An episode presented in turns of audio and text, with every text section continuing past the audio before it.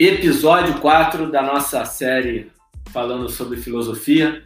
Um convidado muito especial aqui, um cara de muita resenha nos bastidores e que hoje eu tenho a honra e a alegria de poder trazer aqui para falar um pouquinho para vocês um assunto que vai ser bem bacana. Amoroso, se apresenta aí para a galera. Bom, galera, para quem não me conhece, meu nome é Carlos Amoroso. É, trabalhei muito tempo em musculação Primeiramente, deixa eu falar que eu estou muito feliz em falar desse tema aqui, que me é muito caro. E eu gosto muito de falar sobre esse tipo de coisa para a galera. É, a gente tem aquele sonho juvenil de, de querer mudar um pouquinho a nossa profissão e melhorá-la. Eu ainda tenho um pouco desse sonho, tá? Então, eu, eu, me sinto muito feliz em falar disso. E agradeço o Alan também por estar aqui, é, dando essa oportunidade de falar sobre esse tema, que nem em todo lugar a gente consegue falar, né? Que é uma coisa, assim, um aspecto assim, diferente do que a gente costuma tratar. É, meu nome é Carlos Amoroso, é, eu estou terminando agora o mestrado na UFRJ em controle motor, né, neurociência. E eu trabalhei muitos anos na prática, em sala de musculação, ainda trabalho dando personal. Né? Então, eu estou na prática, eu estou na, nas ideias, na ideologia e também estou na ciência. Né? Estaria nos três pontos, tentar juntar isso tudo para formar algum tipo de, de pensamento para ajudar a nossa profissão, né? Que esse é o objetivo principal.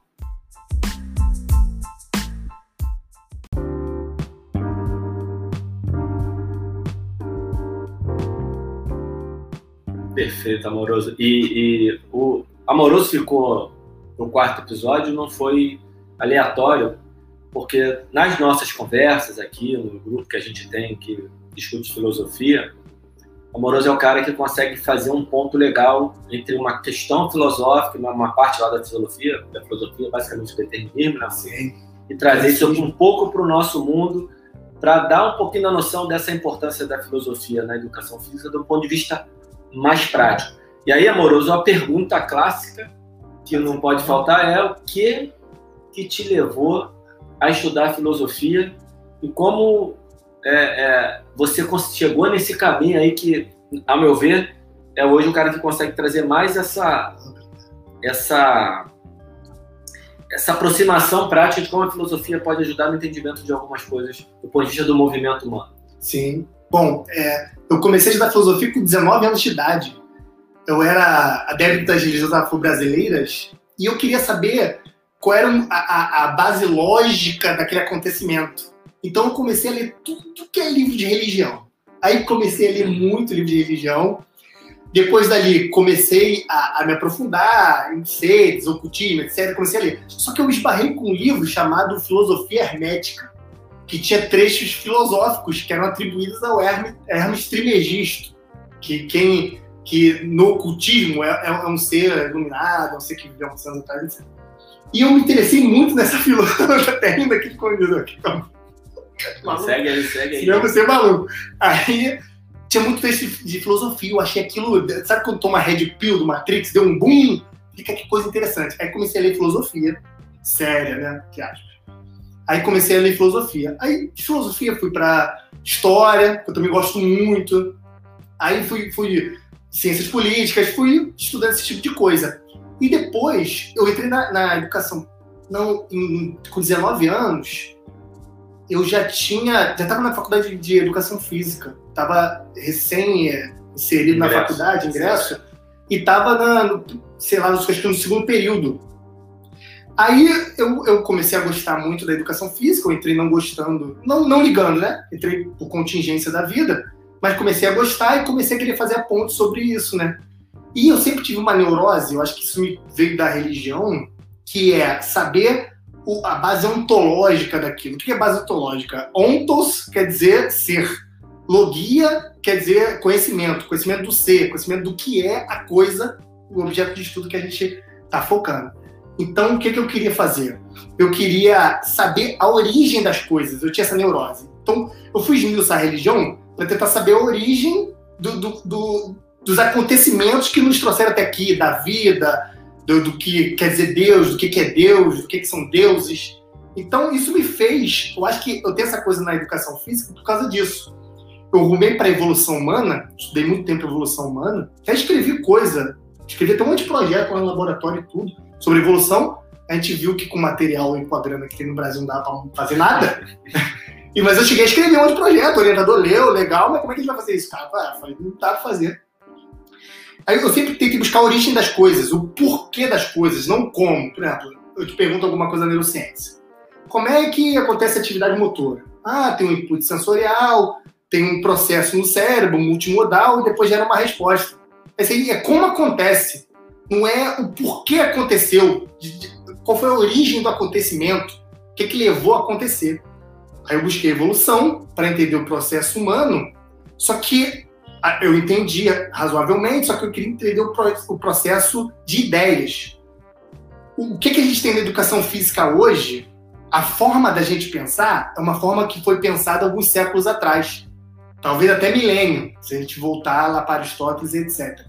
Então, a primeira coisa, o que a gente pensa não é o que a gente pensa, é o que a gente acha que a gente pensa. Alguém pensou isso aí. A minha ideia é original. Não, alguém já pensou. Você leva aquilo, né? Você aprende dentro da sociedade que está inserido e aquilo não é natural seu. Você pegou de algum pensador que falou, juntou com o pensamento de outro pensador, alguém aplicou isso na prática, depreendeu o pensamento, Aí isso levou para você pensar o que é hoje. E na educação física tem isso.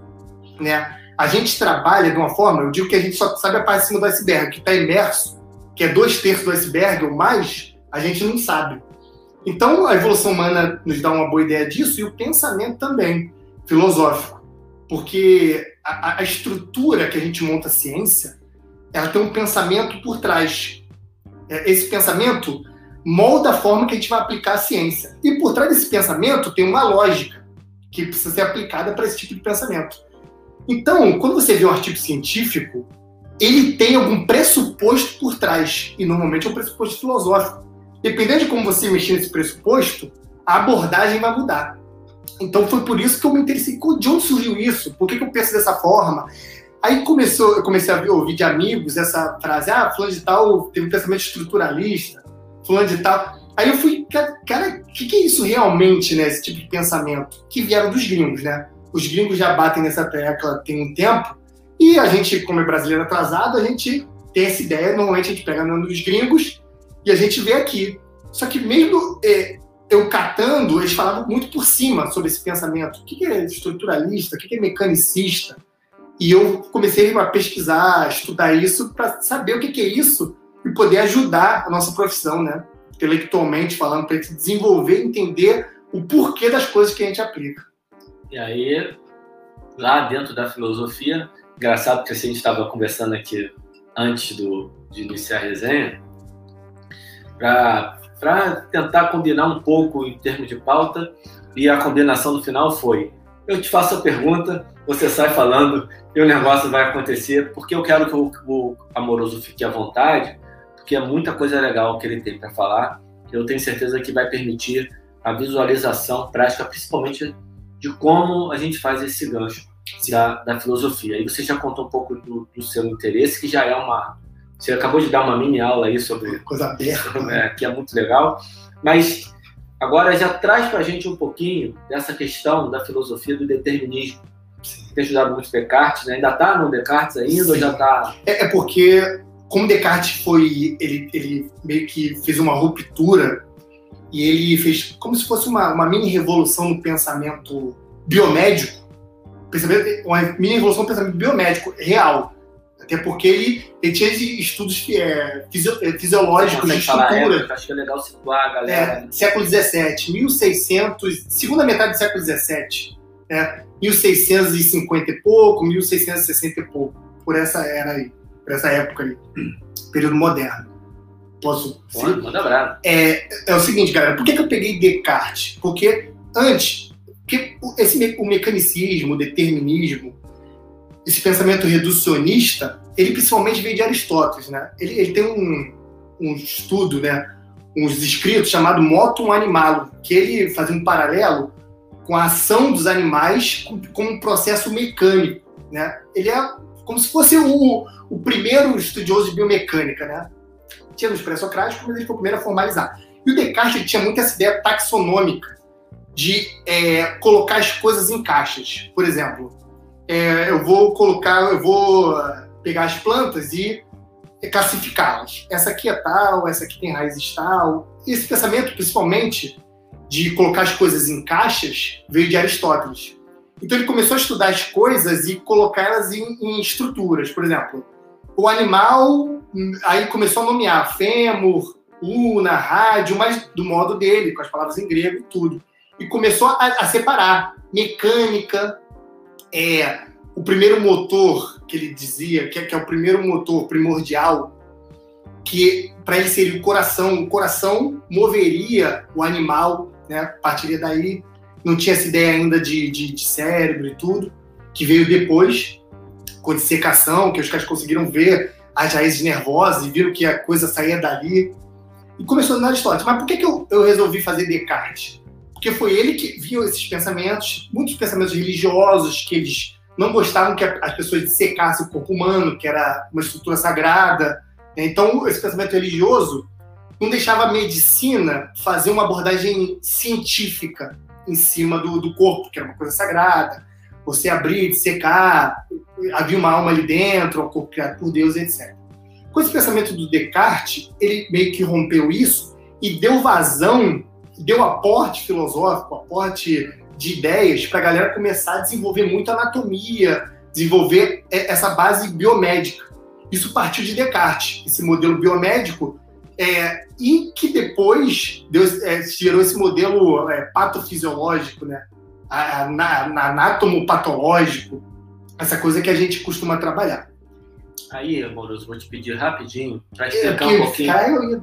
É, porque é. só porque você falou estruturalismo, mecanicismo, eu acho que é legal para a galera que está ouvindo, só dar uma, uma resumida do que seria esse estruturalismo que a gente discute muito Sim. lá com, com o Sávio, com o Marcos Russo, com o André Mendes. Mas eu queria que você desse essa, esse, essa explicada rápida no estruturalismo, esse anátomo patológico, esse é, é, anátomo patológico. Esse... Modelo biomédico. Isso, isso, isso, isso. É que me fugiu a outra palavra. Ah, fisioterapia, eles falam muito disso. É, me fugiu a palavra, mas não interessa. Repato anatômico. É, eu, tô... e eu também me fugiu, aí eu botei é, outra coisa. Eu tô, porque tem, você começa no, no é, biomédico. pato anatômico, acho que é, e aí passa para o anátomo patológico. É, tem, tem um, faz uma mudança. Primeiro você, você tinha uma doença que levava ao problema, aí você começa a entender que você tem um problema que também é estrutural. Sim, sim. sim. E que leva à manifestação da, entre aspas, aqui, a doença. A inflamação gerador. É, a, assim, a, gente, a gente se enrolou um pouquinho, mas é até porque a gente se enrolou, acho que é legal você explicar pra galera o que, que é essa, esse estruturalismo. Esse estruturalismo que a galera costuma falar, eu não sei se vocês já viram, na fisioterapia, eles, digamos assim, eles estão passando por uma revolução no pensamento atual. Porque depois do advento dos estudos de dor crônica, a questão central da dor, eles tiveram que mudar esse paradigma mecanicista anterior e reducionista. O que é o mecânico? Porque a gente fala estruturalismo, mas essa é uma palavra equivocada dentro da, da, do arranjo do que a palavra quer dizer, dentro da taxonomia. O estruturalismo é, é uma ideia é, sociológica que vieram dos franceses, aí depois teve o pós-estruturalismo. Se você falar para o sociólogo estruturalista, ele vai falar o quê? Está estudando Claude Lévi-Strauss? É, quer dizer, é, é só para a galera começar a falar o que, fala, que é mecanicismo, que é o pensamento mecânico, de como as estruturas funcionam mecanicamente. E normalmente quando a gente chama alguém de cartesiano, a gente quer é, botar os epitetos, os adjetivos depreciativos, né? Que é, tu é cartesiano, tu é mecanicista tu é determinista e tu é reducionista. Por que que nego pegou isso? Desculpa até o termo, que eu tô à vontade aqui, não. É, por que, que a, galera pegou isso e começou a, a, a, falar dessa forma do Descartes? Porque o Descartes tinha um pensamento mecanicista, assim como vários outros pensadores da época. O que é o mecanicismo? É, por exemplo, eu pegar um indivíduo, ele, ele corre. Aí ele teve uma tendinite. Você pode ter tendinite e não ter dor, você pode ter tendinite e ter dor. Ela pode ser detectável ou não. A dor é uma coisa individual intransferível. É, é uma qualha, é uma coisa praticamente só humana, digamos assim. Eu ouvi uma vez, eu fui assistir uma palestra no Instituto DOR, uma, uma doutoranda, fez doutorado fora do Brasil, pós-doc, em, em química, que ela falou que tem autores que dizem que animal não sente dor que animal sente nocicepção e que dor é uma, é uma qualidade humana, que é uma coisa que tem a ver com o aspecto sentimental, o aspecto neural, aspecto cognitivo. Então seria uma coisa individual humana. Então, por exemplo, o cara correu, gerou uma tendinite no calcâneo.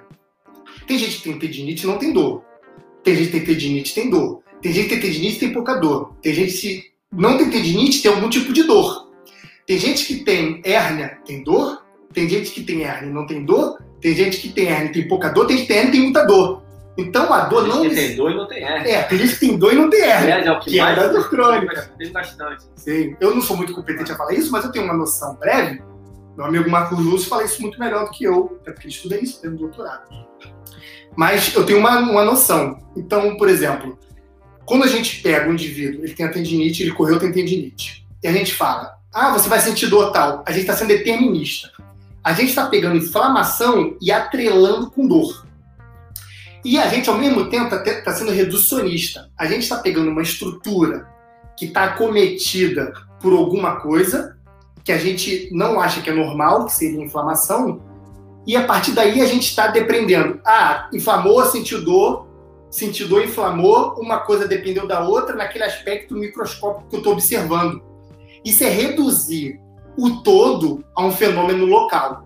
Só que a gente sabe que não é só isso, que a dor, ainda mais se for crônica, ela tem vários aspectos nervosos, tem, a ver com, tem um pouco a ver com ansiedade, tem a ver se o indivíduo está mais sensibilizado a isso, pode ter a ver com depressão, pode ter a ver com que ele, ele treinou muito antes e pode ter gerado essa inflamação. Não foi necessariamente ele sentiu dor pela inflamação, ou inflamou porque correu demais ou correu de menos. Então, o determinismo é fazer essas relações causais de forma reduzida que gerem uma certa certeza. Tudo bem que quando a gente tem um aluno de personal, aborda o aluno, não dá para a gente falar, não sei. Por que, que tu inflamou, tendinite? Cara, sinceramente, não sei. Tu vai falar, porque você essa semana eu te pedi para correr 10 km e você correu 30, por isso que inflamou tentando no calcâneo. A gente fala assim. Só que isso, assim, para nós profissionais, tá? Não é para os leigos. É, é, uma certa. Até certo ponto a gente precisa é, fazer certas afirmações perante o aluno, mas eu não vou falar que é responsabilidade nossa. É, é, é, é uma coisa que não é necessariamente aquilo. A gente não pode afirmar em cima disso a gente tem que tomar cuidado, porque tem um fenômeno, que é a inflamação do calcâneo, vamos supor, vamos ficar com esse fenômeno. Ele é intercruzado de vários acontecimentos anteriores, momentâneos e possivelmente posteriores. Então, com essa leva toda, esses sistemas complexos se relacionando, para levar o indivíduo a ter uma inflamação, quando você fala, inflamou porque correu 30 km semanal e mandou correr 10. É. Adivinhou, nós tradamos. Adivinhou. Tanto que os meus alunos de personal hoje, eu tento até me é, cuidar do que eu falo, porque senão eu fico muito duvidoso, não passa muita credibilidade. Na, na filosofia chega um ponto que você não sabe mais de nada, né? É, só sei que nada sei, de é, Sócrates. Então o aluno pergunta, cara, por que eu tô com dor assim? Não sei. Pode ser várias coisas. Cara, por que, que eu fiz leg e senti aqui? Não sei, pode ser várias coisas. Mas aí, aí amor. É complicado. Assim, voltando lá naquela hora que você Já falou, viajei já. É porque a gente parecia estar evoluindo e entendendo o modelo que é cinesiopatológico. É isso, lembrou, lembrou. E, e esse, anatômico, cinesiopatológico. Isso, pato anatômico para processar. anatomia, isso, é isso. movimento. Que aí você começa a detectar alguns problemas de equilíbrio, de movimento e tal, que vão gerar uma patologia. E num determinado momento isso pareceu ser uma super evolução da educação física, caramba, da fisioterapia também. Contribuiu muito. É. Contribui, claro que contribui. Até hoje contribui. Óbvio. Só que o que você está fazendo, que não é derrubar nada, ah, é só questionar e tentar avançar um pouco. Avançar. Entender que o ser humano, que é um sistema complexo, é um pouquinho mais do que um modelo reducionista. E é delicado falar sobre. Ficou melhor que eu, né? Então, que é delicado falar sobre isso, porque aí a galera está escutando, não, você quer dizer agora que não serve para nada? Não, não ninguém está dizendo que nada, não existe negócio que não serve para nada. Mas é importante entender as coisas sobre perspectivas novas e entender que o ser humano é um pouquinho além do que você acabou de falar, esse reducionismo, né, de olhar uma estrutura e determinar tudo a partir daquela estrutura. Então, acho que a gente. Agora você pode voltar. É, eu, eu, só queria aproveitar para lembrar aqui do, desse, esse momento nosso nós viramos do pato anatômico para o cinema patológico. É exato. É palavra que eu botei. Aí eu inverti, né? Uma estratégia retórica para não perder o time. Não, e, e, eu me confundi todo em função disso. Porque desse inverso. E a gente não vai editar nada, vai sair com os erros é assim, Mas é assim mesmo. Se eu estivesse no curso com a galera toda sentada na minha frente, a gente ia embora, a galera ia perguntando e levava. É. Melhor ainda, né? Não, vamos nessa, segue aí. Mas aí, é, o que é um mecanicismo? É você. O, Descartes ele dividia de duas formas a questão cognitiva da mente com a questão corporal. Res cogitans é a questão da mente, né? Seria uma, um elemento, uma substância que não seria a mesma substância necessária material do corpo, que seria a res extensa, que seria a extensão da res cogitans. E um engano muito grande e Descartes é quando a galera fala seria um fantasma numa máquina. Não. Porque quando você junta a res cogita, que seria a mente, e o corpo, aquilo forma um terceiro elemento, e esse elemento tem que ser levado em consideração. Não tem fantasma na máquina. Seria uma coisa mais próxima como o hardware e o software. Logicamente que é uma coisa imbricada. Você não consegue rodar um software sem o hardware, nem rodar um hardware sem o software. Então você vê os dois como a mesma coisa é, apesar de você programar de forma diferente, você mexe na estrutura do computador, troca peça, e no, no, no, no software você programa, você vê a coisa como uma coisa só porque funcionam intrinsecamente ligados. Dá para separar. Dá para separar só na manutenção. Né? O cara vai fazer uma operação, ele não vai operar tua mente no teu pé, digamos assim. Né?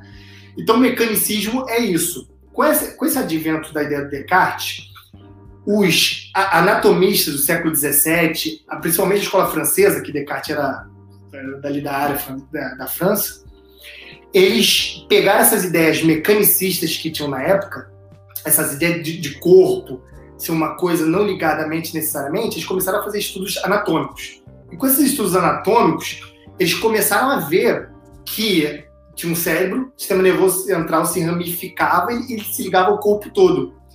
E com essa ideia mecânica, eles pegam um cadáver, abrem, fazem assim no bíceps, flexão no cotovelo. Então, uma ideia mecânica é o bíceps faz flexão do cotovelo. Eles pegavam a panturrilha, apertavam, ele fazia flexão plantar. Então, a panturrilha faz flexão plantar. E isso, ao mesmo tempo que é uma visão mecânica das estruturas do corpo, é uma visão reduzida da função do músculo. Que depois a gente soube que tem uma certa ligação facial até um determinado limite, tem alimentação nervosa que pode estar alterada, gerando algum problema, tem uma, uma, uma sinergia com outros músculos.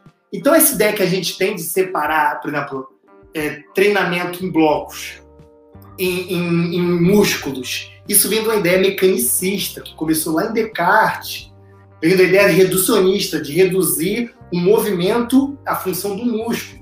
Que aí depois a galera começou a falar: não, no rosca bíceps você trabalha escápula?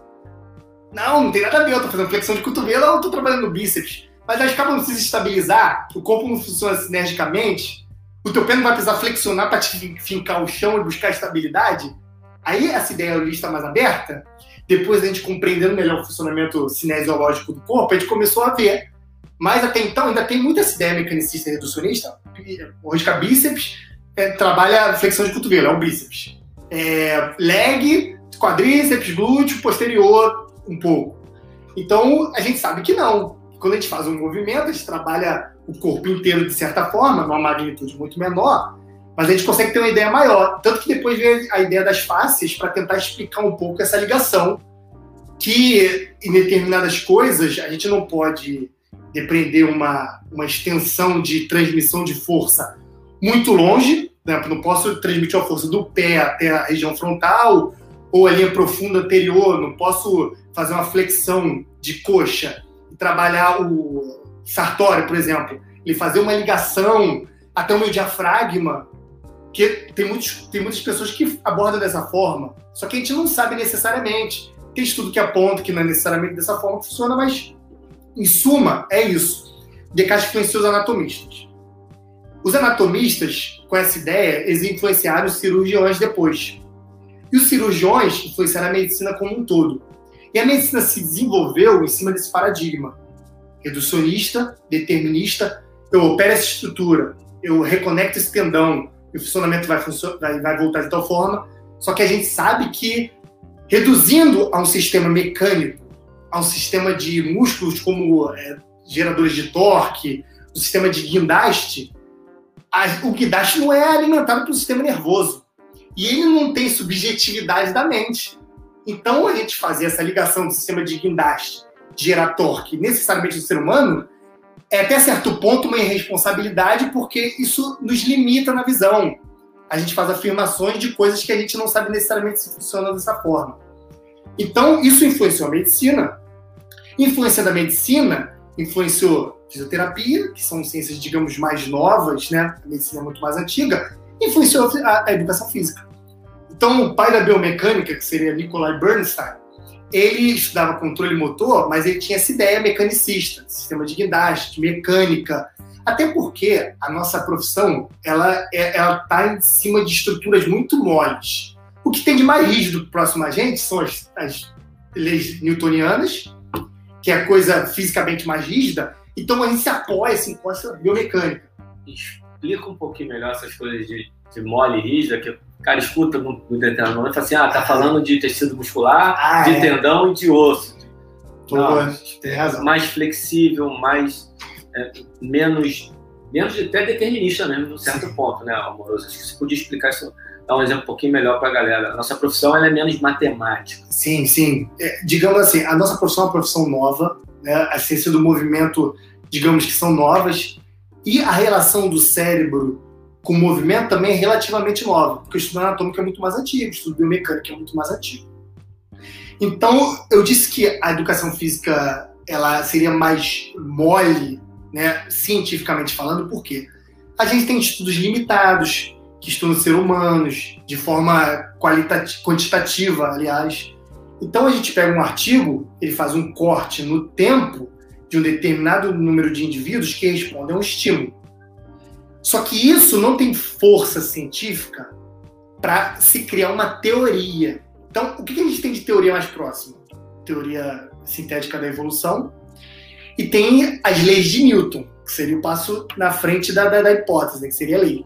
Dentro da educação física, a gente, da, da tese, né? dentro da educação física, a gente tem hipóteses. Por exemplo, por que, que a, biomecânica, digamos assim, é a coisa mais visualizável na, na, no nosso dia a dia? A cinesiologia é a coisa mais tangível, que a gente consegue gerar controle, fazer com que o indivíduo siga aquilo e dê muito certo. Porque ela está baseada nas, nas leis newtonianas, né? na mecânica newtoniana. Então, por exemplo, na corrida, se eu falar para o indivíduo, você está batendo muito pé, você está saltitando muito na corrida, fatalmente, pela lei da ação e reação, a magnitude que você impõe numa estrutura rígida vai ser a mesma magnitude de resposta que você vai ter. Então, se você der uma porrada grande no chão, você vai tomar uma porrada de igual magnitude. Então, a estrutura vai ter que aguentar essa porrada. Mas eu não posso falar, se você correr saltitando com calcânio, você vai ter lesão. Isso seria determinístico.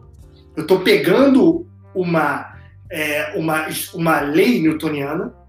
Daí eu estou depreendendo que o ser humano, que é uma estrutura material, porém tem vários aspectos subjetivos talvez em estruturas é, que são materiais não tenham. Se você fizer esse estudo no sistema de guindastes, num bloco, vai ser aquilo mesmo. Se eu tacar um bloco num pé, vai rachar. Não tem jeito, vai rachar. Aí você é determinista. Mas se eu pedir para o ser humano saltitar e receber uma magnitude grande, ele correr anos, ele pode não ter lesão. Eu não posso afirmar isso. Isso é, isso é o determinismo que está ligado à mecânica. Fazendo uma analogia aqui rapidinho, amoroso, ver se, se é isso para eu sempre de cutucar vocês para vocês darem exemplo para ficarem cada vez mais claros. Você tem um carro que as duas rodas da frente de repente elas desalinham. Sim. Se aquelas rodas ficarem assim, você vai ter um desgaste mais de um lado do pneu do que o outro, esse, você tende, esse pneu tende a estourar, mais, vai durar menos. Sim. Aí você faz o quê? Você alinha esses pneus e esse pneu dura mais. É certo. É, é ali a matemática funciona, porque o carro não pode andar com o pneu é. dessa maneira, ele precisa andar com o pneu retinho alinhadinho.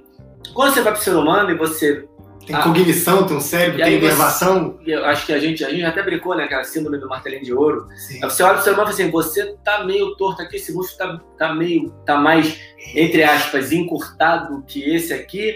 Seu joelho tá fazendo muito valgo, vamos mexer aqui na sua mecânica. e tá arriscado a hora que você mexe na mecânica, a pessoa se machucar, ou pode não acontecer nada, a pessoa pode melhorar, na verdade você não sabe. Porque o, o, o ser humano não é essa máquina que você vê que tem tá apontando para dois lados e você precisa alinhar, porque quando você alinhar, você vai conseguir acertar e ele rodar melhor. Não, necessariamente não vai acontecer isso. Não dá para determinar. Sim. É, é, essa analogia ela traz um pouquinho desse Sim, determinismo. Então, legal, acho que é, é, um pouco disso, né? Porque a gente quer muitas vezes determinar. Você está batendo muito com o calcanhar, vai machucar. Sim. Você está fazendo isso aqui, tua coluna tá. Você está envergando muita coluna aqui para pegar. Toda hora você desce, você vai pegar as suas compras no chão você flexiona a coluna. Não, você tem que manter a coluna. Você vai herniar. Sim. A gente acha que tem que ficar herniar. vai se lascar necessariamente. É, e aí tem, ainda tem isso. Tá, sentir dor. É. É.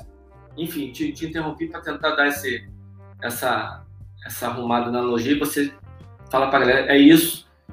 E não é, né? Sim. O guindaste, o exemplo do guindaste, o exemplo do carro, se você calcular, realmente vai acontecer. Vai se calcular no ser humano, pode acontecer. É, exatamente. É pode é acontecer, exatamente. A gente trabalha com probabilidades, né? Eu sou adepto da, da aumento da frequência na corrida, quer dizer, quanto mais pezinho de japonês, melhor. Você não fazer grandes amplitudes de passada, mas amplitudes mais curtas, com a parte média do pé, a parte anterior. Eu, probabilisticamente, o que temos estudos, eu sou mais adepto desse tipo de mecânica para corrida. Mas não quer dizer que tem um aluno meu correndo com calcânio e saltitando bastante, que ele vai gerar lesão e que ele vai ter dor pior ainda. Eu não posso afirmar isso. Imagino que tem uma probabilidade maior dele gerar isso, mas não é determinista. Ó, oh, você vai flexionar a coluna do stiff, você vai herniar, vai sentir dor. Posso afirmar isso. Você vai correr, vai fazer passada longa, bater com o calcanhar. Dentro de três meses, tu vai acabar se machucando. Não posso afirmar isso na puxada, se você fizer puxada por trás durante 10 anos, tu vai ferrar tua glândula numeral. Não posso afirmar isso pior ainda.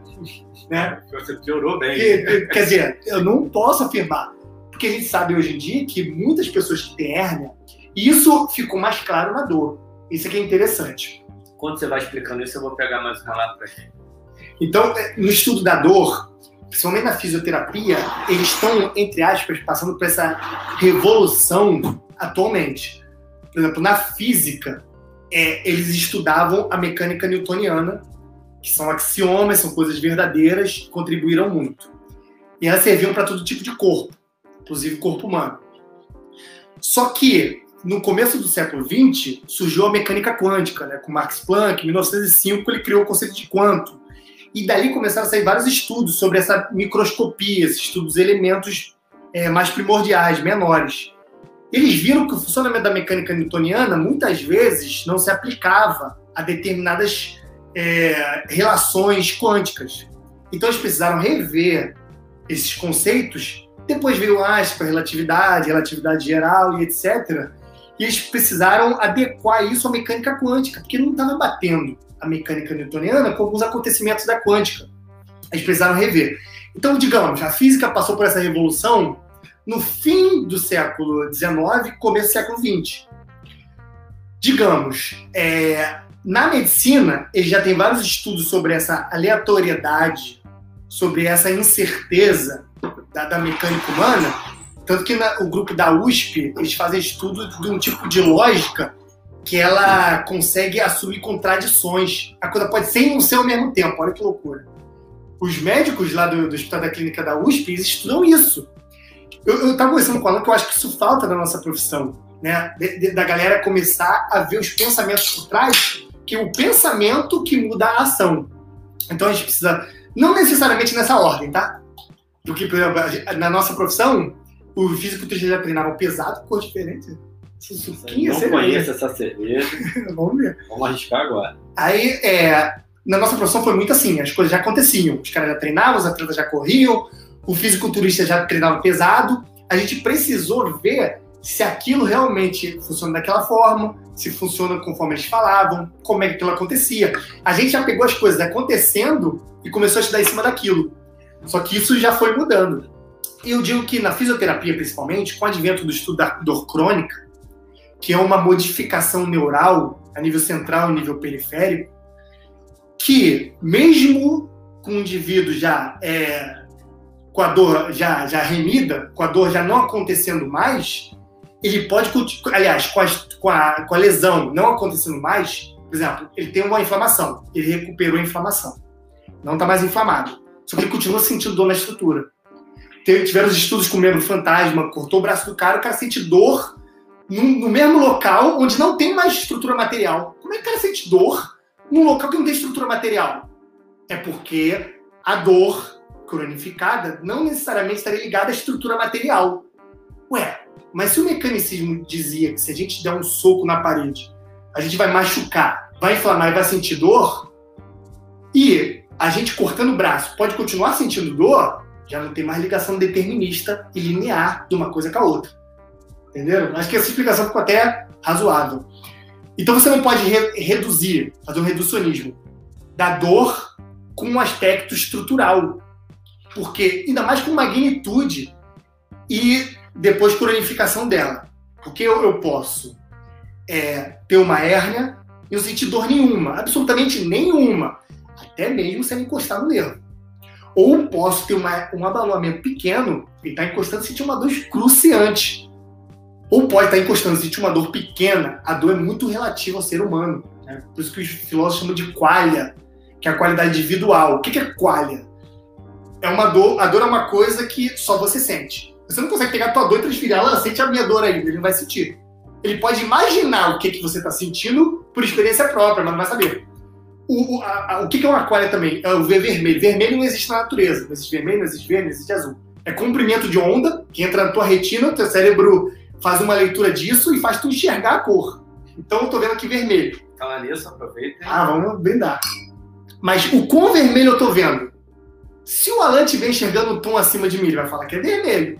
Mas se o vermelho dele for mais forte que o meu vermelho, é uma qualidade individual dele. Não tem como me passar a experiência do enxergar vermelho dele né? Enxergar vermelho dele é individual. O enxergar vermelho é individual. A dor é individual. Então essa magnitude não pode ser medida. E na fisioterapia, com os estudos da dor crônica, eles têm mudado muito essa percepção mecânica de hérnia dor, de lesão dor, ainda mais após os três meses que se cronifica com uma dor persistente. É um pouco que eu sei que eu posso falar, que eu não sou especialista nisso. Estou falando do aspecto filosófico. Então, na educação física, só que na, na fisioterapia, essa coisa está acontecendo nesse momento, e um pouquinho no momento anterior, acho que começou mais forte na, na, na década de 2010 em diante, depois dos anos 2000, eles estão começando a mudar essa concepção mecânica, de ligar as coisas de forma determinística, de reduzir a dor a um fenômeno material, uma lesão. Essa coisa está mudando na, na, fisioterapia, apesar de ter da contribuição enorme da, da visão mecânica, que é a nossa base da, da biomecânica e da cinesiologia. Na educação física, isso está mais é, claudicante, está mais devagar, não está desenvolvendo tanto. Então, na educação física, a, a, gente falando sobre isso, quem segue os, os, pesquisadores da fisioterapia, quem estuda essa parte da fisioterapia, já está ligado na dor crônica, que não tem ligação com a estrutura material com a lesão. Muita gente já está ligada. Mas na, na, educação física, como a gente meio que somos os últimos a receber esses benefícios que, entre aspas, a ciência mais antiga da medicina já vem colhendo, a gente precisa mudar um pouco nossa concepção, até para a gente poder atender melhor o nosso aluno, poder ter uma sinergia melhor com o fisioterapeuta do nosso aluno, ter uma sinergia melhor ainda com o médico do nosso aluno. Que se a gente lidar com o neurologista, que tem conhecimento de dor crônica, e o nosso aluno tem algum acometimento, por exemplo, a neuropatia periférica, a gente precisa entender esses conceitos da dor, que não é, é mecânica necessariamente, que não pode reduzir a um fenômeno material, para a gente conseguir gerar sinergia para tratar bem nosso aluno. Ou com o fisioterapeuta, nosso aluno tem uma dor persistente no punho durante cinco anos, mas nos exames de imagem não aparece mais nada. No exame não aparece que ela sente dor, mas como? Você tem que manjar esses conceitos de dor crônica, de, de, mudanças neurais. E o que, que aconteceu antes disso? Que tipo de pensamento que moldou isso tudo? O pensamento cartesiano antigo, da relação mecânica, da relação determinista, de uma estrutura material gerar uma estrutura dolorosa, ou da, da visão reducionista. No discurso do método de Descartes, a segunda lei, a segunda é, proposição dele, né, a segunda formalização dele dizia o seguinte: divida o todo por tantas partes quanto necessárias para poder se entender o fenômeno. Depois, o que você deveria fazer? Tentar unir e construir tudo novamente. Por que, que você estuda biomecânica, separado de cinese, separado de bioquímica, separado de fisiologia, separado de? Cara, o corpo tem isso tudo junto. Isso tudo acontece sinergicamente. Então, se você der a explicação, ah, topou, inflamou, mas tem que explicar a inflamação, o que acontece inflamação bio, bioquimicamente.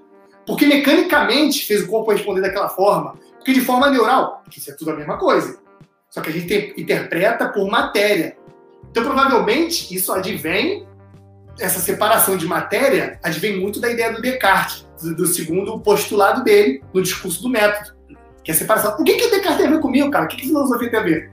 Você só estuda o corpo de forma separada porque Descartes falou aquela, aquela coisa no século XVII. Se ele falasse talvez outra coisa, talvez tu estudasse tudo junto.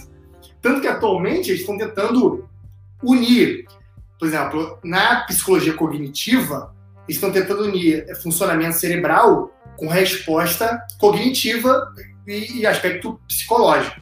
Tem um estudo que é o seguinte: eles pegam um cara, colocam ele numa ressonância magnética funcional.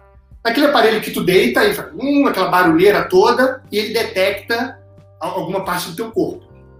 Ele fica no cérebro. Então, mostram várias fotos para ele, para o indivíduo. Cada foto que ele olha evoca um sentimento. Aí está a subjetividade. Evoca uma vontade, evoca uma percepção da foto. Eles mapeiam o que cada foto gerou de resposta para o indivíduo. Por exemplo, 10 fotos. Faz um mapeamento cerebral. É, exatamente, faz um mapeamento. Depois eles fazem umas visitas, colocam as fotos pro cara. Vê a foto, você tá vendo foto tal. E o índice de acerto é altíssimo.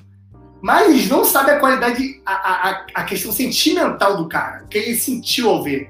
Eles fizeram uma leitura material do funcionamento do cérebro e entenderam que imagem. Então, é um tipo de previsão. Só para ficar mais claro quando o cara volta, bota de novo na máquina. As mesmas imagens, Mostra a foto sem o cara saber qual é a foto sendo mostrada.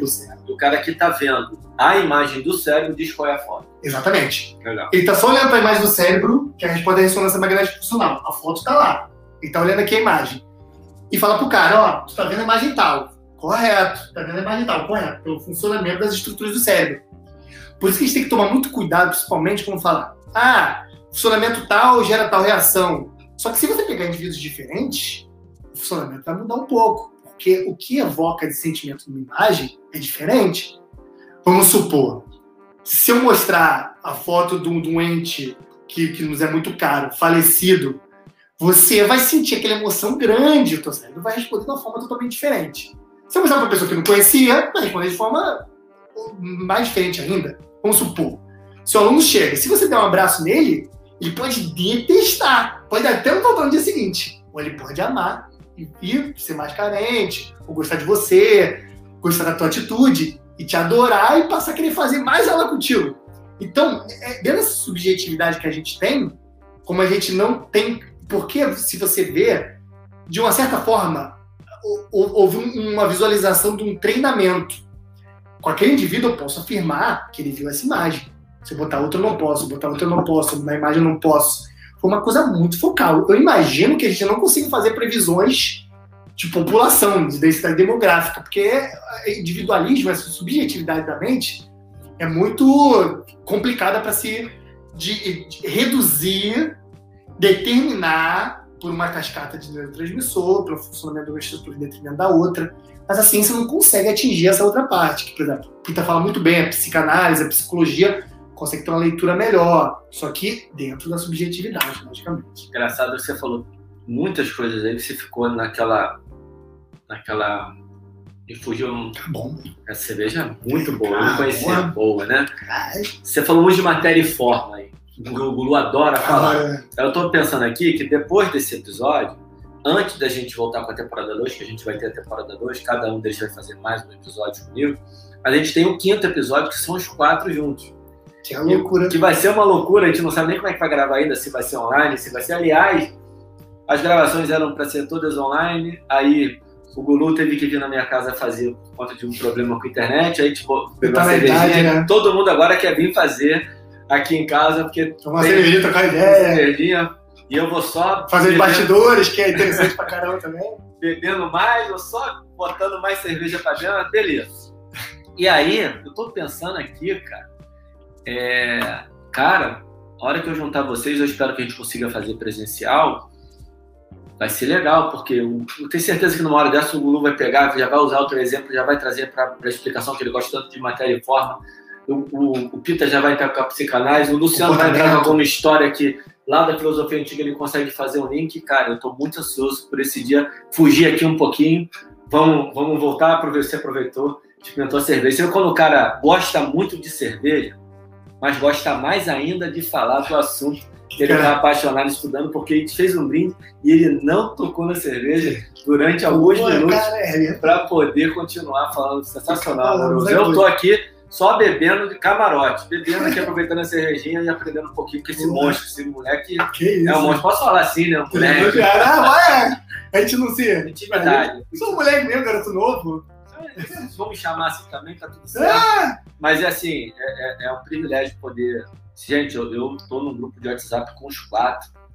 A discussão diária eu não consigo acompanhar 100%. Quando eu Doideira. consigo ler lá o que eles falam, assim, é um aprendizado enorme. Essa galera do, doente do, do sentido bom de, de ser apaixonada por um assunto, de querer é, é, aprender e Contribuir. querer passar, né? É. Querer contribuir por estar aqui. Eu realmente estou um disposto a fazer uma estrutura para contribuir, para dar base, para, é, é, digamos assim, aumentar a respeitabilidade da nossa profissão. Porque, olha, é, outra coisa que pro- provavelmente advém de Descartes, com a separação da res cogita e da res extensa, é que a mente racional, que esse realmente seríamos o, o eu, o nós, apesar de ser atrelado ao corpo, a gente isso depreendeu a ideia de que a inteligência é mais importante, a mente é mais importante, sentar numa cadeira e estudar é mais importante do que fazer atividade física. Então isso gerou um preconceito em cima da gente. Não tô falando que a culpa é do Descartes, ninguém discute com o falecido. né? Eu tenho, um amigo meu que fala, lá de Brasília, e fala. Ele, ele tá fazendo doutorado em pré-socráticos. Ele fala mal do Aristóteles. Ah, Aristóteles é vagabunda. É do jeito dele lá. Mas ele fala assim: eu não- gente, eu não tô discutindo com o morto Aristóteles, não, é até covardia. Eu estou discutindo que quem pega a ideia dele, deturpa ou faz uma releitura e fica falando que foi ele que falou, né? É mais ou menos isso. É que isso, é. pegaram as leituras de Descartes, quer dizer, é, fizeram releituras de várias formas que eles acharam, fizeram depreensões da- das formas que eles acharam também conveniente e falaram que isso veio do Descartes, mas não necessariamente. Tem gente que fala que a mente é separada do corpo, mas não é. A junção deles forma a gente. Não é necessariamente desgrudado. Se eu tirar o teu eu, a tua mente da glândula pineal, que ele falava que estava acoplado, sumiu mente e teu corpo acabou, vai morrer, vai virar matéria. É isso que ele queria dizer. Não é que tu tirou a alma, aquilo precisa funcionar junto, tipo hardware e software. E a, a- nossa profissão, como digamos, não tem uma base filosófica, porque a medicina tem base filosófica, gente. É- é- a- tem gente na medicina que estuda filosofia da medicina, filosofia da biologia. Já viu alguém estudar filosofia da educação física? Eu não vi. Eu já procurei filosofia da mente, filosofia da cognição, filosofia da biologia, filosofia da medicina, filosofia da fisioterapia, dessas coisas do corpo, necessariamente, não tem. Então, o que, que eu querendo contribuir? Eu sei que é muita pretensão também minha formar um arcabouço, fazer esse estudo, essa base do conhecimento que nos veio, meio que assim, determinista. Não é pretensão, eu acho que é ambição e uma ambição boa. E é um, Tem que partir é de é um início, né, exatamente. A gente tem que partir de algum ponto. A gente está tentando partir, está fazendo isso. E você é Um uma das pessoas que começou a fazer isso. E aí, Hercúleo, pai. Isso, aí temos o Luciano Cardoso, temos o Carlos Gustavo e o Rafael Pita. E tem mais gente que a gente não conhece. Eu espero que em algum momento, ao assistir, que, essa, que essas resenhas elas rodem, e algumas pessoas que já estejam fazendo isso possam nos procurar, porque juntar força é sempre bom. Qualquer pessoa será muito bem-vinda. Então, se você está assistindo e tem essa visão Chama a gente lá no também, Instagram. tem essa preocupação, chama a gente no Instagram, comenta aqui no post, me busca lá, manda o direct e a gente vai trocar ideia, que a gente quer trocar ideia de que é mais gente, porque a gente precisa transformar esse Desenvolver a profissão, deixar uma profissão mais forte. É isso aí.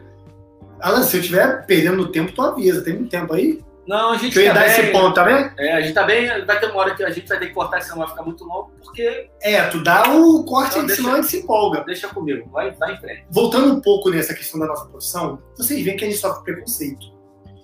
Um pouco da nossa parte, assim, é, eu quero saber a prática, eu quero saber os exercícios. Como a gente trabalha com o corpo, a gente releva um pouco o pensamento sobre o corpo.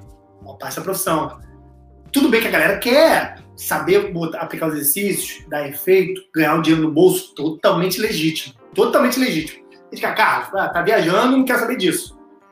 Mas eu fazendo isso, eu- eu conseguiria, junto com outras pessoas, logicamente, formar uma estrutura que depois aquilo ali poderia nos dar maior base e também com isso nos dar maior respeitabilidade. A galera começar a ver nossa profissão com mais respeito, com mais, digamos, dignidade, digamos assim. Porque a gente sabe como é que funciona. Como a gente trabalha com o corpo, parece que a gente não trabalha com a mente. É meio que esse dualismo tá, tá, tá imbrincado na gente. E como, e, e como a galera trabalha com o corpo da, da nossa área, às vezes não quer saber dos pensamentos, não, quer saber da mente. Meio que uma via de mão dupla. Quem tá de fora não quer saber do. Ah, ah, faz movimento lá, ele ensina a fazer supino, não sabe de nada. Só que a gente tá trabalhando né, porque o cara tem motivação de fazer supino. Porque o cara faz o supino, né? Porque alguém pensou que a mecânica é importante para trabalhar a estrutura. É isso que a gente está querendo fazer. E a galera que está de dentro, ah não, me dá um exercício aí que eu vou passar para meu aluno, se der efeito, deu. Não quer saber o porquê necessariamente a gente chegou naquele ponto de fazer exercício. Legítimo também. Era que botar exercício, ganhar um dinheiro, sustentar a família, ficar trabalho o dia inteiro. Totalmente legítimo. Mas a gente que é meio vagabundo, não é nem que seria vagabundo. A gente que é.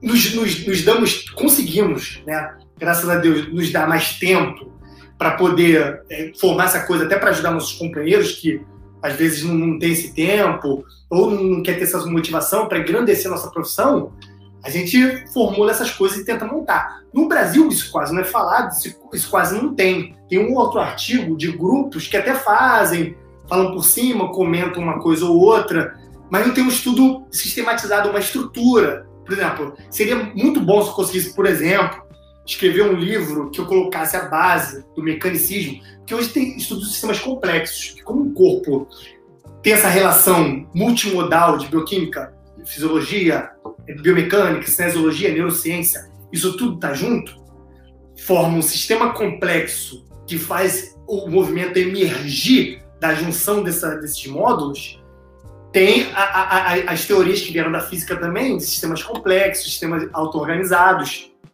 Isso está vindo para a educação física. Tem gente que fala. Tem, tem dois meninos aí do Instagram, que eles falam sobre sistemas complexos, auto-organização, que eles até mudam a forma de passar exercício em relação a esse paradigma. Se eu tiver um paradigma mecânico, eu vou passar exercício de uma forma. Se eu mudar meu paradigma, eu posso continuar fazendo exercício de forma mecânica, para supino reto, mas posso passar sistema, é, exercícios combinados. Eu acho que todo mundo já viu. É, levantamento olímpico com a passada pisa em cima do caixote e volta. Muita coisa que a Rafa trabalha com, com, com, bola, com movimento rotacional, com percepção, tomada de decisão, que o Alan também trabalha muitas vezes. Isso não parte do pressuposto mecanicista. Isso parte do pressuposto de que existe um sistema complexo, que ele precisa ser trabalhado de forma multimodal, que ele é responsivo a todo quanto é tipo de atividade.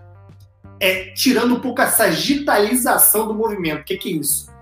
A gente trabalha muito no plano sagital. O vetor entra aqui do lado, a gente agacha, a gente faz tríceps, a gente faz bíceps, tudo aqui no plano sagital, correto? A maioria dos exercícios no plano sagital. O plano transverso tem pouco, e a combinação tem menos ainda. É. Coisa que o Alan faz. Isso muito vem da, da evolução humana, já explica isso. E se você tiver um pressuposto mecanicista, que é um pensamento que você acha que, ah, eu penso assim porque eu estudo. Não, mas o estudo veio da medicina, que veio da cirurgia, que veio da anatomia, que veio de Descartes, que eles foram influenciados. Então o pensamento não é teu, né?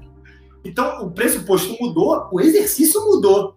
Essa é, é o grande impacto da filosofia. Aquela coisa vem como se fosse uma maré. Lógico que encontra várias outras influências no meio do caminho mas vem com uma maré que vai influenciando tudo. E chegou esse ponto da gente passar um rosca bíceps, digamos assim, deterministicamente. Eu tô falhando aqui. E o, mudando paradigma, a gente muda a abordagem. Mudando a abordagem, a gente encontra novos horizontes, novas formas de estudar, usando outra abordagem, outra forma de entender. É, essa é a influência da filosofia. E a gente explicando, dando base, comparando reducionismo com holismo ou emergência de uma estrutura auto-organizada e mecanicismo com sistemas complexos, determinismo com antideterminismo ou com holismo, a gente consegue falar, ó, veio daqui. Se você usar essa, caixa aqui, você provavelmente vai cair aqui, vai fazer estudos dessa forma determinada. Lógica clássica. Se você usar essa caixa aqui, você vai ter que usar com outro paradigma, fazer estudos de outra forma, gerar outra abordagem na prática e com isso gerar outra resposta. E você pode fazer um intercâmbio. Passa uma extensora, depois passa, depois passa um movimento complexo, combinado. Então, eu não estou falando para você esquecer isso aqui e só pensar nisso aqui. É você juntar os dois, entendendo os dois. Se eu, por exemplo, na minha pretensão, conseguir fazer essa estrutura, principalmente botar num livro, que seria o ideal, comparar, botar tudo. Eu meio que no curso, com os slides, botar comparaçãozinha, eu já consigo mostrar a diferença. Eu acho que a explicação foi até razoável para a galera entender isso. Se eu conseguir sistematizar, botar num livro bonitinho, aquilo, eu vou falar, a, a, a, educação física tem um sistema filosófico, uma base que explica do porquê dela e jogar assim, ó, toma médico, pão na mesa, toma fisioterapeuta, pão na mesa. A base filosófica nós pensamos que eles têm. O médico tem base filosófica. Isso é uma coisa que me incomodou um pouco, a questão do pensamento, né? É, é basicamente é, é, isso. Você rolou aquela breve revolta do amoroso. É, caraca, é, eu tentando me irritar, mas acaba me irritando. Mas tá, eu acho amoroso assim, que já foi uma super contribuição. Eu quero só é, fazer um, uma, uma, pequena tentativa de contribuição aqui no seu. Ah, me ajuda a gente. E aí vou pedir para você dar um recado final para a galera, que eu acho assim, que tudo que você está falando, você está falando em relação ao respeito da profissão, e tem uma coisa que vem junto do respeito da profissão e tem uma coisa que vem junto não só do que, que não necessariamente é dependente do respeito, mas é dependente do conhecimento, é dependente de, de, uma visão maior que é. é... Moralizando o negócio. É. Até... Não, mas eu tô, eu tô indo para um outro lado da nossa profissão que é a missão dela, que é o propósito dela. Sim. Se a gente consegue aumentar o conhecimento, aumentar a qualidade Sim, e, consequentemente, isso vai trazer o respeito, mas o mais Coisa importante. Acho que vem antes é a nossa capacidade, enquanto profissional, de atingir efetivamente a nossa missão, que é fazer com que a população se torne fisicamente mais ativa. Sim.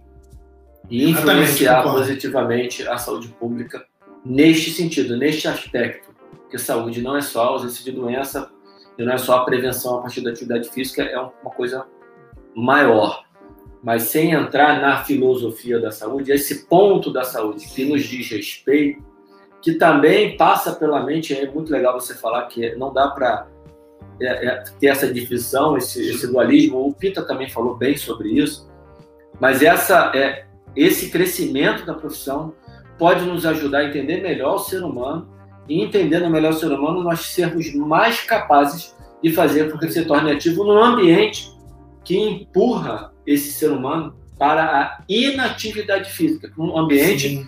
que beneficia o sedentarismo. Então, isso, isso para nossa engrandecer a nossa profissão, aumentar o nosso conhecimento, aumentar a nossa base, aumentar a nossa qualidade, vai trazer a rebote o respeito, mas antes de mais nada vai fazer com que a gente cumpra melhor a missão da própria profissão. Exatamente. É um Fez uma ótima síntese. Porque o que, que a gente quer?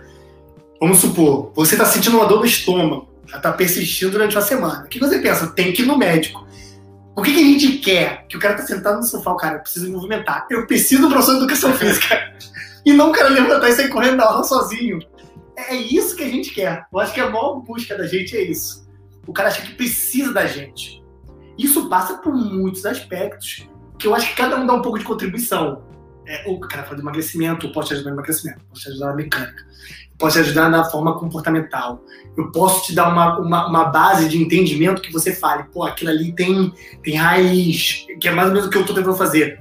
Aquilo ali tem uma raiz. A galera que trabalha com aquilo, é, é, ela tem uma noção de como fazer aquilo. Eu preciso de pessoas que trabalhem com aquilo. tudo isso que a gente faz, no fim das contas, até com uma certa pretensão, é a pessoa fazer isso. Tá sentado no sofá, precisa movimentar, eu preciso de um professor de educação física. Eu acho que é mais, é mais do que eu preciso. Não, eu, eu acho que é, eu confio no professor. Isso, ótimo, melhor ainda. Eu Porque- confio. Exatamente. Ao mesmo tempo, ainda, ao ainda. mesmo tempo, amoroso, ela, ela, que ela confia e ela vai buscar, nós também somos responsáveis por mostrar para ela que ela não precisa estar do nosso lado o tempo todo para se movimentar, que senão a pessoa só vai se movimentar uma hora por dia. Sim, sim, é. Exatamente. Isso é um, isso é um ponto. Só A porque, gente se movimentar às seis, né? discordando um pouquinho dele aqui, Não, tá É. certo. Não, é porque eu não se é, sintetiza melhor que eu. eu confio no professor para me faz, para fazer com que eu me movimente melhor. E esse mesmo professor vai me ensinar, vai me dar estratégias Dá para que eu possa me movimentar independente dele. Porque o que eu sempre digo em relação à educação física é que se a gente pegar a questão da evolução, que a gente não vai entrar aqui agora, É, que é outro mundo, caso- né? Mas o ser humano, ele, ele geneticamente tem um, um corpo que está, que precisa de movimento. Exatamente. E a maior é, é parte- Precisa. Isso. Isso aí pode ser determinista, tá, galera? É, e, e a maior parte da existência da espécie, do gênero, principalmente, do gênero Homo, foi em ambiente em que ele, ele obrigatoriamente se movimentava sem Sem o querer. desejo é. de se movimentar. A gente tem que gerar desejo. Isso. A gente tem que gerar esse desejo. E aí, Exatamente. ele era desafiado nesse ambiente diariamente para várias valências físicas, para várias qualidades de Exatamente. movimento, para várias diferentes necessidades de controle do movimento, controle motor. Então, nós, educadores físicos, somos responsáveis no mundo moderno por gerar esses desafios que o ambiente moderno não traz Naturalmente. naturalmente. Isso é um ponto.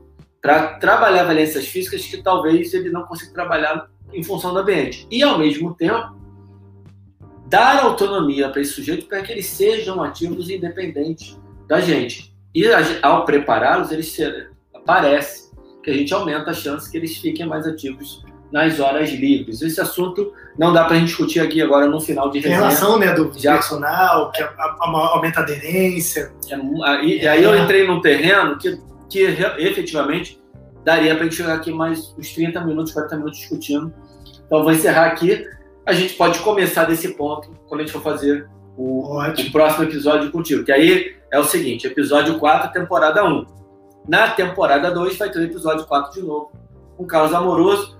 A gente tem que lembrar, isso aqui é o difícil, Você quer de iniciar blocar. desse ponto que a gente parou e daí seguir uma nova discussão, trazendo um pouco mais de filosofia. Agora, Amoroso, eu vou pedir para você dar as palavras finais, sua recomendação, seu overview e a gente encerra. Então, gente, é, parece que eu acho que com essa resenha eu consegui. E o Alan pegava o que eu falava sintetizado de uma forma melhor, não sei se é por causa da experiência, da idade. E dá- Ele pega o negócio e ele consegue sintetizar. Eu, eu expliquei, mas ele pegou e sintetizou e pum! Ele, ele entrega aquela coisa bem mastigada, faz muito melhor que eu, logicamente. E com isso, a gente conseguiu mostrar a contribuição, eu imagino eu, da filosofia, do pensamento em relação ao movimento que a gente precisa ter. Que isso, além da gente entender o porquê da ciência faz, est- fa- é, fazer estudos dessa forma que ele faz, por que a biomecânica interpreta dessa forma, por que a cinesiologia interpreta dessa forma, por que a mecânica de gases né, na, na- na- na relação de oxigênio e gás carbônico funciona, que é uma relação mecânica também. A gente tem disso tudo em todos os parâmetros, porque existia esse parâmetro? De forma idealístico, né, de forma de pensamento, e como visualizar esses estudos e entender que isso teve muita influência na nossa prática. Eu convido todos a, a estudar filosofia, que precisar me procurar, ou procurar qualquer um dos nossos companheiros que, que se apresentaram aqui antes para poder entender esses aspectos, pode nos procurar. Só que o que foi o que ela falou, o objetivo final é contribuir para a profissão e, e o sedentário que esteja no sofá, a gente sabe, porque a gente pensa o seguinte: toda pessoa precisa de um professor de educação física. Todo mundo que é da profissão tem essa noção. É quase que uma verdade auto-evidente. Porque com o nosso acompanhamento, a pessoa vai se movimentar melhor, vai ter mais aderência e provavelmente mais qualidade de vida. A gente sabe disso, só que as pessoas não sabem. Pra gente é tão evidente, mas pra pessoa não é evidente. A gente, a gente buscar essa confiabilidade, fazer é, com que o indivíduo tenha essa confiança, busque a gente, comece a trabalhar com essa base de pensamento filosófico, com a base de evolução, demonstrar um entendimento. A galera que vai na mídia, é, a, a, galera que fala para grandes públicos, a gente ensinar a galera começar a passar isso para o cliente, passar grande credibilidade, como o médico passa grande credibilidade, fisioterapeuta, parece que é uma hierarquia, né? O médico tem a credibilidade aqui, o fisioterapeuta aqui e a gente aqui. Isso para a população em geral. É o que me parece, não quer dizer que realmente seja verdade para todos os indivíduos, mas é o que eu imagino que todo mundo observa. A gente precisa, todo mundo, a fisioterapia, a medicina, a educação física, se equiparem em credibilidade. Eu acho que o nosso esforço maior é isso, fazer com que a nossa credibilidade aumente, as pessoas tenham vontade de se movimentar, procurem a gente, falar, esse cara vai me ajudar realmente. E não falar, ah, não, ele, eu vou contratar uma pessoa para contar para mim, eu vou deitar ele contar abdominal para mim, ele me bota pra fazer supino, não preciso pensar no movimento que eu vou fazer, ele me pensa no exercício, eu vou pagar porque eu pensar, esse cara manja, esse cara sabe, esse cara vai trabalhar, vai me deixar com a qualidade de vida melhor, vai me hipertrofiar, vai me emagrecer. Esse cara sabe o que faz, assim como o médico, o cara vai na especialidade. Ele não fica, não, o médico vai lá, vou lá no médico ver qual é. Não, esse cara vai resolver meu problema. A pessoa precisa pensar, o professor de educação vai resolver meu problema. Ou vai me evitar problemas, que é o nosso motivo principal, prevenção. Acho que é isso. Show de bola, amoroso. Bom, então a gente encerra o episódio 4, aguardando o episódio 5 e o nosso próximo episódio. Galera, para quem ficou escutando até agora, muito obrigado. Dá um like aí, segue a gente. Compartilha com seus amigos, discuta com seus amigos, vem no privado da gente. É, meu Instagram é Carlos Amoroso, tem o da Movement, enche o saco do Alan, enche meu saco. Vai lá, vai lá encher o nosso saco. Compartilha, mostra para todo mundo e é isso aí. É isso, galera. Valeu. Abraço. Fechando, fechando agora.